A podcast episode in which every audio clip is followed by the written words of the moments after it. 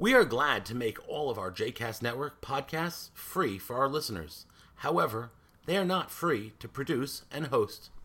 Please consider making a donation to JCast Network to help support our work by visiting jcastnetwork.org slash donate. Thanks for your support. You are listening to A Taste of Romemu, a JCast Network podcast. For more information about Romemu, please visit romemu.org. For more information about the other JCast Network podcasts and blogs, please visit jcastnetwork.org. Shabbat Shalom, everyone. Shalom. So, today I want to open up a difficult question, which I think is related to the next Aliyah. And before we dive into the reading, I want to suggest, well, actually, I want to tell you one of the reasons I love Torah study so much. I love Torah study because it often gives me unexpected answers or unexpected insights. So, what I want us to do today is really pay close attention to the text because we have so much wisdom about the question I want to look at, which is addiction. There's so much wisdom out there in our time, and I want to see if there's something new that we can kind of glean from the text. So, what I want to invite you to do is pay close attention to the text again, and base your remarks on what on what we're reading together. Okay, so I want us to read it together and open up that question with, with each other. And I want to sort of put myself out there a little bit on this question of addiction and say that I know that these are not the um, most toxic addictions, but I really struggle with my phone, with email, and it's really, really difficult for me to focus because I always want to look at my email.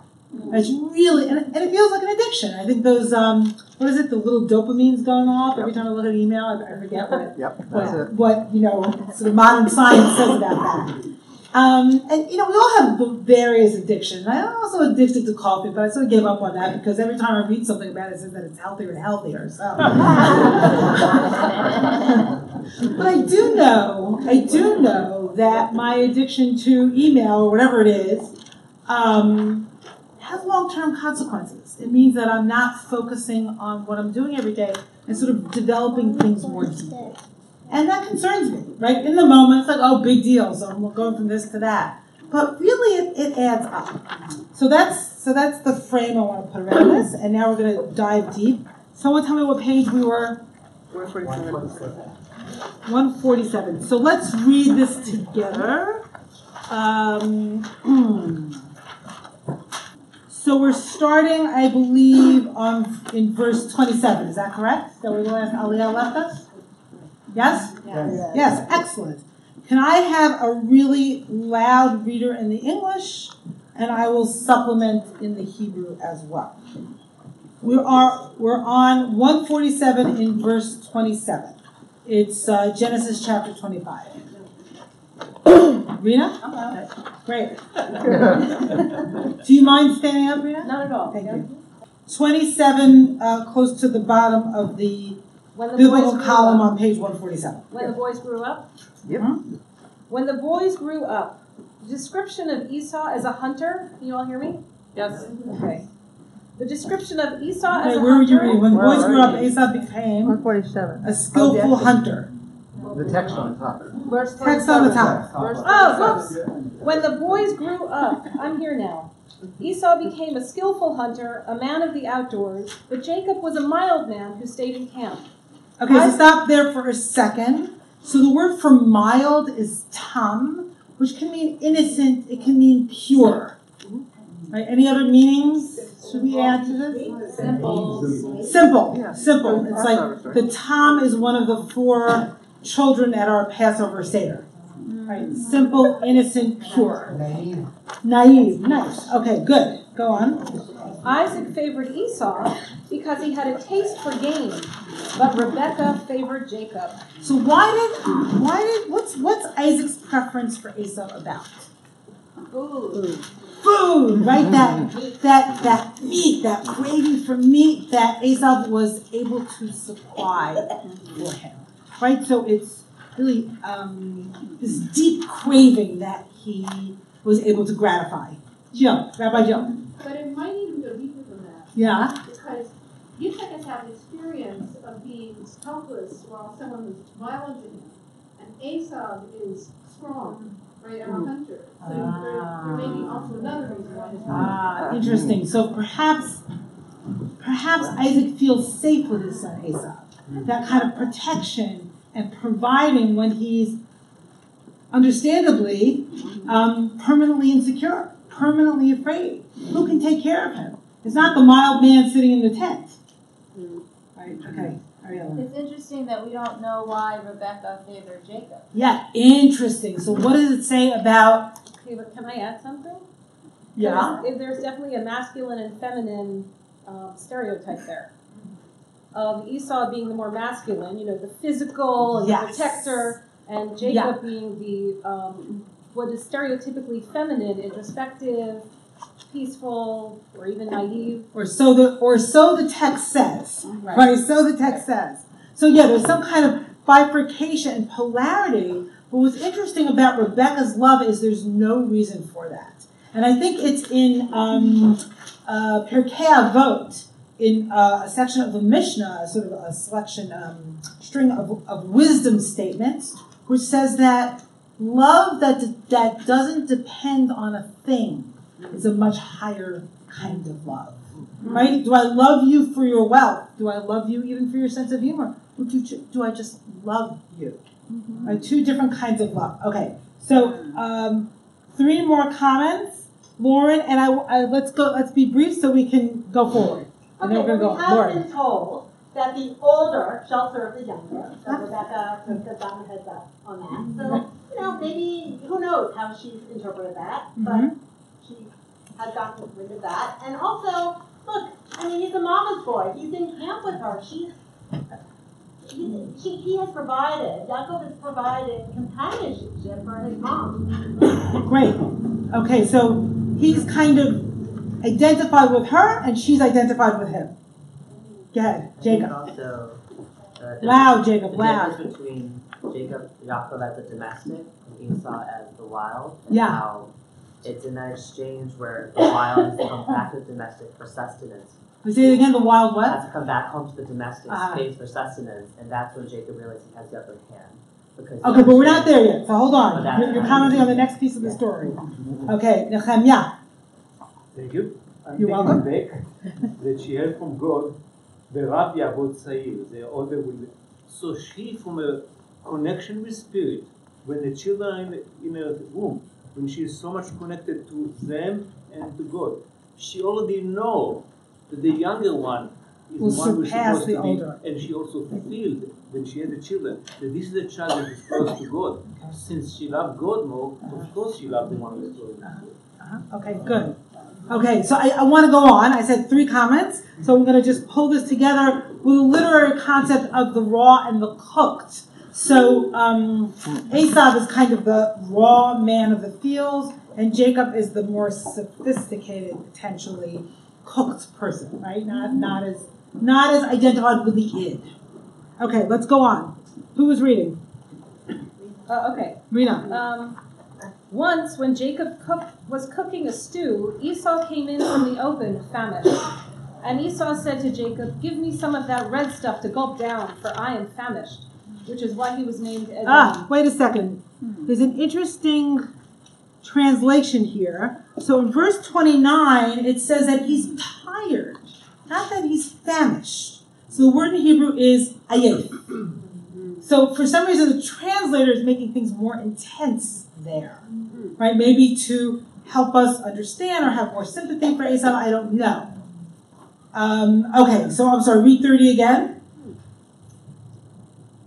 Read 30 again. Okay. And Esau said to Jacob, Give me some of that red stuff to gulp down, for I am famished. Again, I am tired. I am tired, not Rabbi, famished. Also says Adom twice. Mhm.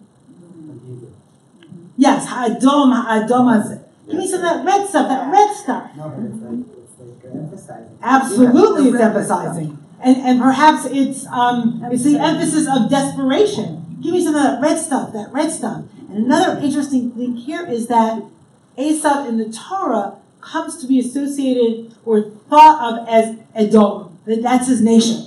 Right? That's so it's giving some of that red stuff, interesting echo of another name for him.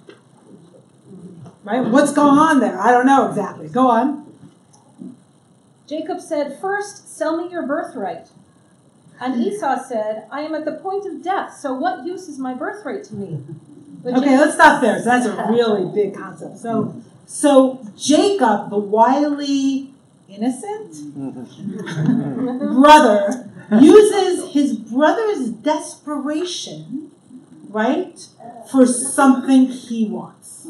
For something he wants. So Jacob is the strategic brother, right? He's he's named actually for the word heel, which means sneaky, right? Um, so comments like what's what what else is going on here between the two of them? So one's tired and perhaps feels like he's going to die, or or is he going to or is he going to die? He's impetuous. He's childlike. He's impetuous. He's like a childlike. four-year-old. I He's- need it now. I need it now, right? There's no long term gratification, right? There's no sense of long term gratification. I need it now, which to me feels like the heart of addiction. I want it now. I can't wait five minutes to look at my email because I know that President Obama is writing me right now, and I have to look because he's inviting me to the White House and I want to go. And if I miss it, I mean, what's going to happen? That never happened. I waited four years, eight years, eight years. Yeah, Lori. It was the same thing you said. If the addiction is the compulsion, you can't stop. There's no moment to stop and breathe. You know, and then you talked before about conditional and unconditional love. So if I can't get love, I go for the addiction. Mm. Because it's only if I can stop mm. and connect with the transpersonal that I might stop the addiction. So there's a inherent in it. There's a despair of perhaps what what one really wants, which is something higher, which might be love. I can't get that, so I need this. Mm-hmm.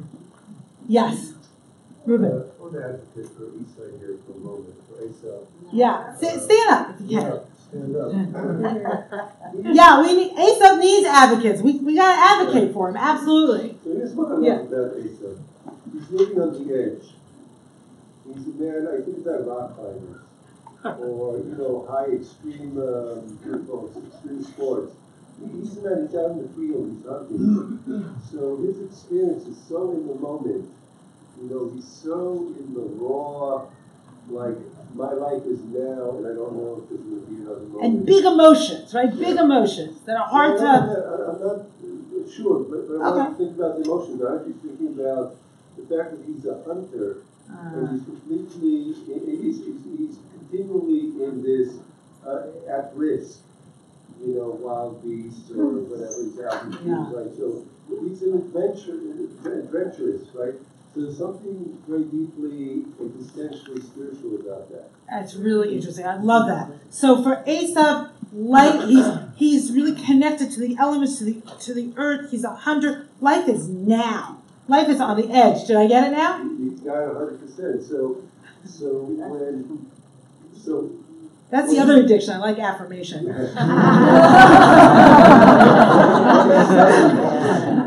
From outside. I put myself in his shoes. What he's saying to Jacob makes a lot of sense. What do I need? Uh, you, you know, what do I need all the uh, the pomp and ceremony of, of uh, you know my uh, birthright and all that? It's like, huh, you know, forget that. Yeah, I got it. I got it made. I'm living an exciting, high adrenaline Okay. in the moment, right. connected to the one. All right. Yes. Uh, another advocacy for Esav. Yes. Stand up. The, think Everyone can hear you. the midrash I heard Yes. a long time ago was that The Midrash generally hates Esav. that Abraham Yeah. passed away, Yeah. and what Yaakov was doing was they were mourning. So they had lentils, which are round, and they were mourning the death of Abraham. Yes. And Esau was really supposed to be, there was supposed to be four of those, four fathers and four mothers. And Esau was supposed to marry Leah in the grand scheme. But Abraham passes away, and Esau is so blown away by the death of Abraham because he looked at Abraham like an angel, that he would live forever, that he threw his birthright away. This is worthless to me. If, uh, if Abraham could leave this world, I don't want any part of Judaism. Wow. wow. And actually, Aviva Zornberg, in her book on Genesis, which I think it's called Reflections of Desire, Genesis. Genesis of Desire, thank you, talks about that sometimes, she quotes this, mid- cites this midrash, and talks about sometimes we focus on the moment and we throw away like the eternal stuff because that's born of grief. Right? So the grief, like, what do I need all this? Right? My father, sorry, my grandfather is dead. He, he was everything to me. Who cares about my birthright? Right? It's not going to mean anything without my grandfather. I love that. So I want to hear everybody else, but I'm having a bit of a time problem. Where's Bob? Go on. Yeah. Okay. Okay. Great. Okay. Okay. And I'm gonna um, if you've spoken already, I'm gonna urge you to just put your hands down now so I can see if people who haven't spoken would like to speak. Um, I'm struck by the connection between Adam and Adam. Yes. Nice. And uh, the, So just translate your terms. So Adam is we're, we're told that the, this redness Yeah. is associated with a tribe called Edom. Um, so he's red. The the, the the the food is red. The tribe is named red, but the name Adam, which is the same word root, is associated with the first human and with all humanity. Yeah. So perhaps in some sense, he's the reincarnation of the primordial human being. Or, or the human experience. or the human experience. Beautiful. I love that. That's really beautiful. And it also brings me to the notion that Esav and Yaakov are really two halves of each of us, mm-hmm. right? That of the human experience. We fight with the impulsive, with the id, and we want to reach for something higher, and the chocolate beckons, or the or something worse, and something more destructive. We're living in an age of, of an opioid crisis, right? So, you know, what is it that beckons when we're reaching for something higher? Okay. All right. So, and I want to I want to read a couple more verses. So I'm going to take your comments. Two more, uh, three more people have their hands up, but please be brief. Get. Okay, so I'm thinking of Eckhart Tolle and the, I'm thinking of Eckhart Tolle and the power of now. And also. So Eckhart Tolle, tell everybody who it, who who that is. He's a self-help person who says it's so important to be present to what's happening and not be in the future and not in the past, but Uh-huh. be here Uh-huh. right now. Uh-huh. And I'm also thinking about nature and how we sort of discarded it, and it's almost part of our religion, of Jewish to discard it, and that we really ought to be paying attention to it and and look at what's happening with the climate. So I'm really finding um, Esau. Ah, you're, you're with Very Esau. You're with Esau. Good, good, good, good. Okay, Lauren, Rabbi Jill, and Yonatan, and we go. We read a couple more verses and kind of bring it together. Okay, I want to go back to the notion of addiction because I'm not sure that's what's going on here. I see it through a physiological lens. Esau has been outside hunting in the fields, and what he's experiencing is a blood sugar crash. He's hungry. He's hungry. Look, I mean, this is a man who hunts. He wants his meat. He's a This is from carnivore. someone who's just become a nutritionist. That makes sense. No, I mean, he, if you look addiction, it's not like he's saying, I want that red meat now. He's going for the lentils. That's right. Wow. Nice. So, look, Okay. I mean, you know, normalize it, but that's, that is, that is a, I, I love it. So we're reasonable playing all, all kinds of lens, and we've got to watch out for our sugar crashes, especially when something like a birthright is at stake. Rabbi Jill. Two very quick things. First, that uh, that um, Esau is um, we can read uh, I'm going to die. Not as right now, but I've not, I've just realized that I'm mortal. And if I'm mortal, what good is this metaphysical stuff? Right? That's one way to read it. The other thing I want to say is that we're thinking of Yaakov as the wise one here, right? He was strategic, right? He got the birthright. He lost everything. He lost his parents. He never saw his mother again. Like, but, but when he, the choice that he makes does get him the birthright, but he loses a lot of what's valuable about his. And there's this measure for measure because he he suffers mightily when he wants to marry the younger child, but the older child is given to him. Right. So it's it's midah from kineged midah, measure for measure, for the rest of his life. He str- he he is um, suffering because of this dynamic that's going to unfold with his father and mother. But I want to pick up on your first point for a second. So it's such a profound question, to go back to the human experience, you know, we're we're like a passing, you know, the the um, the liturgy in um, God, why am I not remembering? What?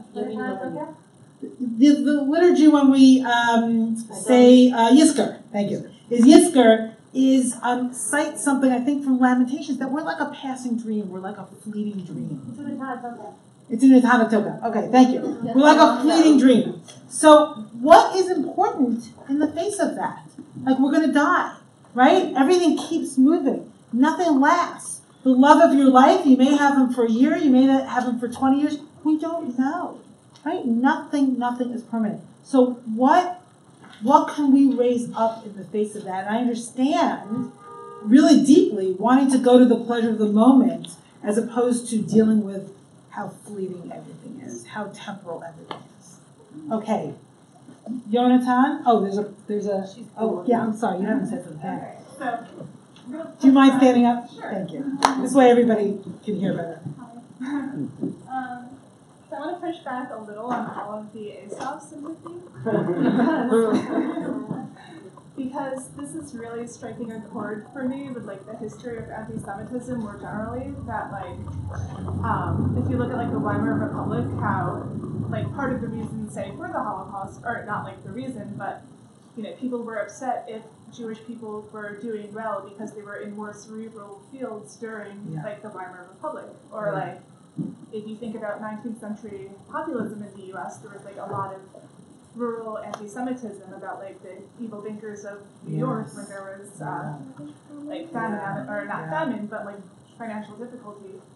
And so I just want to think about how easy it is to, I guess, be empathetic for anti-intellectualism and the way that that translates into anti-Judaism.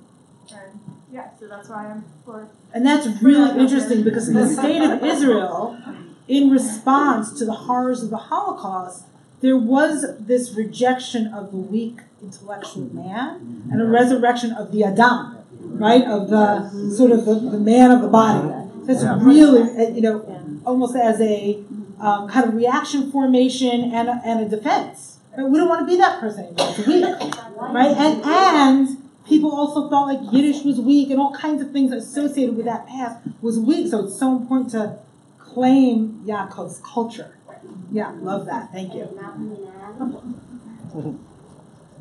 I wanted to get back to the human experience. In Genesis uh, 3, line 15, it talks about this heel, the sakev of Yaakov, uh, regarding the sperm, regarding the connection between a man and a female. And it says, הוא ישופך ראש, וישופך ראש, ואתה תשופנו עקב. Meaning that already you shall strike at their, um, they shall strike at your head, and you shall strike at their heel. So this is the punishment of the snake, The snake. in in Genesis two, right? Three. Three. Genesis 3, uh, line 15. And I think the human experience of uh, having, you know, sons or having children, also the sense of sin there regarding Yaakov and Esav is something that sort of connects to the general human experience of how siblings have some sort of, uh, of, of challenge or anguish or or um, or uh, how they're they're fighting to be at each other's head versus heel. So each other like to, to seem as if like they're they're they're um, they're leading versus they're uh, they're behind. Right, and this, there's so much here about how we identify ourselves against somebody else, Yeah. right? In reaction to somebody else, right? You take you take the ego, I'll take the id. You take the super ego, I'll be the failure. Whatever it is, right? In all families. Unfortunately, I do have to kind of wrap things up, so I'm gonna read the last couple of verses and call people up, even though I'd love to continue this conversation. Um, 33. But Jacob said, Swear to me first. So, yeah, he's a serious businessman, this one. so he swore to him and sold his birthright to Jacob. Jacob then gave Esau bread and lentil stew. He ate and drank, and he rose and went away. Thus did Esau spurn the birthright. So, whatever side you're on, whether you're on Esau's side or Yaakov's side, Esau sold away his future. Perhaps for very powerful reasons, and perhaps for reasons beyond his control. So I want to call up people for this Aliyah who want to find the balance in that power of now and living in such a way now that actually gives you a future. Right? That kind of, you've got the twin gifts, and I think part of the answer might be in some kind of moderation. Right? Like enjoying life fully and deeply and blessing it, and knowing that if you have 100 brownies at 11 o'clock at night, you're not going to have much of a day the next day. right? So, how can we live, and maybe the word is sustainably. So, for those who struggle with living sustainably and want the gift, again, the twin gifts of the moment and the birthright and the promise of the future, I invite you up for this Aliyah.